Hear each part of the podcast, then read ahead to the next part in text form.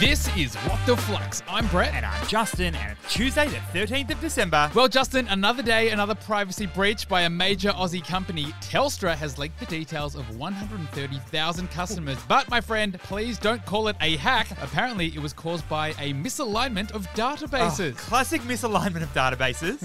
Brett, Cricket Australia is expected to sign a new broadcast deal in the next 14 days. Okay. Now, it's neck and neck between Paramount, which is the owners of Channel 10, against the combo of Channel 7 and Foxtel, who currently own the rights. And it's expected that this new deal will be a whopping seven years. Three sizable stories today, Justin. Oh. Let's do it. For our first, Australia's Treasurer is looking at imposing additional penalties for corporate greenwashing because companies aren't entirely honest with it. Shots fired by Superintendent Chalmers here, Brett. so, what is happening? So, for context, Jazzy Boy, around half of Australia's 200 largest public Mm-hmm. companies shared some form of climate disclosure last year. And of those, around 70% have included a net zero commitment goal. That means they plan to achieve an overall balance between gas emissions produced and gas emissions taken out of the atmosphere. Mm-hmm. But here's the problem, Brett, because many companies have put forward very ambitious plans to decarbonize, but they aren't really as good as they sound. So now the Treasurer, Jim Chalmers, Mm-hmm. is looking to impose serious penalties for companies that mislead about their green credentials. and these new rules will force businesses and investors to actually show how they're tackling climate change and helping to reach net zero. And if they're found guilty, they cop the wrath of this deadly trio. I'm talking APRA, ASIC, and the Reserve Bank. Sounds pretty deadly. So, what is the key learning here? Greenwashing is when businesses make false or misleading claims about their environmental practices and sustainability efforts. You see, Brett, many businesses are looking to capitalize on the growing consumer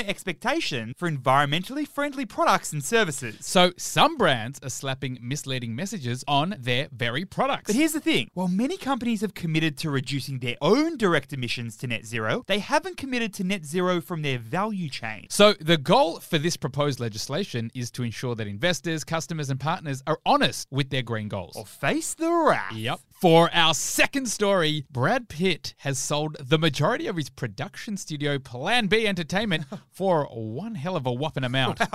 Brad Pitt can genuinely do no wrong, apart from his movie Meet Joe Black. So, what is the story? Okay, we all know Brad Pitt, obviously actor, heartthrob, former partner to Jennifer Anderson and Angelina Jolie. Not at the same time, but Brett, you may not have known he founded a production studio called Plan B in 2001 with Jennifer Aniston and his then manager as well. Now, Plan B has produced movies, and I'm talking bangers here like The Departed and 12 Years a Slave. But now, after 21 years in the business, Brad Pitt is selling 60% of Plan B to a French media conglomerate called Media One. Now, we don't know the valuation, Jazzy Boy, but the deal does value Plan B in the hundreds of millions. We do know it's below 500 million US dollars. And it's just another example of a media giant gobbling up an independent production studio. So, what's the key learning here? The increased demand for streaming content has made independent production studios perfect acquisition targets. Think about it, Jazzy Boy. These are tried and tested studios that have a strong record of producing successful and often profitable content. Here we go. Last year, Reese Witherspoon sold her production company called Hello Sunshine for 900 million US dollars. And the same company that acquired Hello Sunshine also acquired a minority stake in Westbrook Inc. That is the production company founded by Will Smith and Jada Pinkett Smith. So now, Brett, Plan B will join 60 other production labels under the Media One brand. And now, after acting and producing, Brad Pitt will have to move on to his Plan C.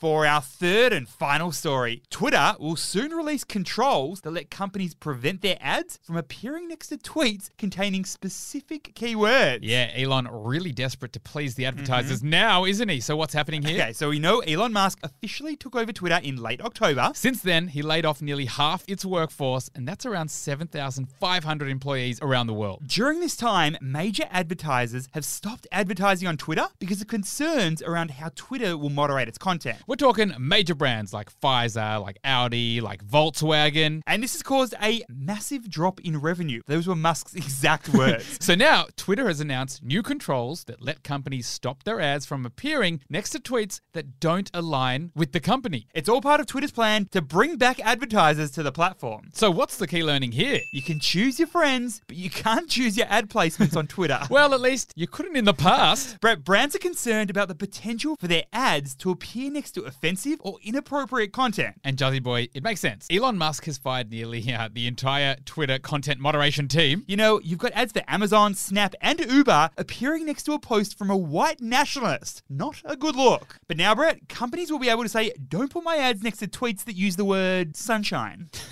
and Brett, since Twitter earns nearly 90% of its revenue from selling digital ads, it kind of needs to get these brands back on board if it actually wants to survive. Question for you, Jazzy Boy. Mm-hmm. What is the name of the Bahamas based crypto company that went bankrupt and lost 10 billion US dollars worth of customer assets? Ooh, I believe that one was FTX, Brett. That's correct, my friend. And that was our question from our game Quick Sticks last Friday. the winner, Keishav, got the notification and answered correctly within six seconds. And now Kishav is walking away with 50 bucks of cold hard cash. congrats, Keishav. Flux fam, if you want to play Quick Sticks this Friday, make sure you download the Flux app and turn your notifications on. Thanks for listening, and we'll see you tomorrow.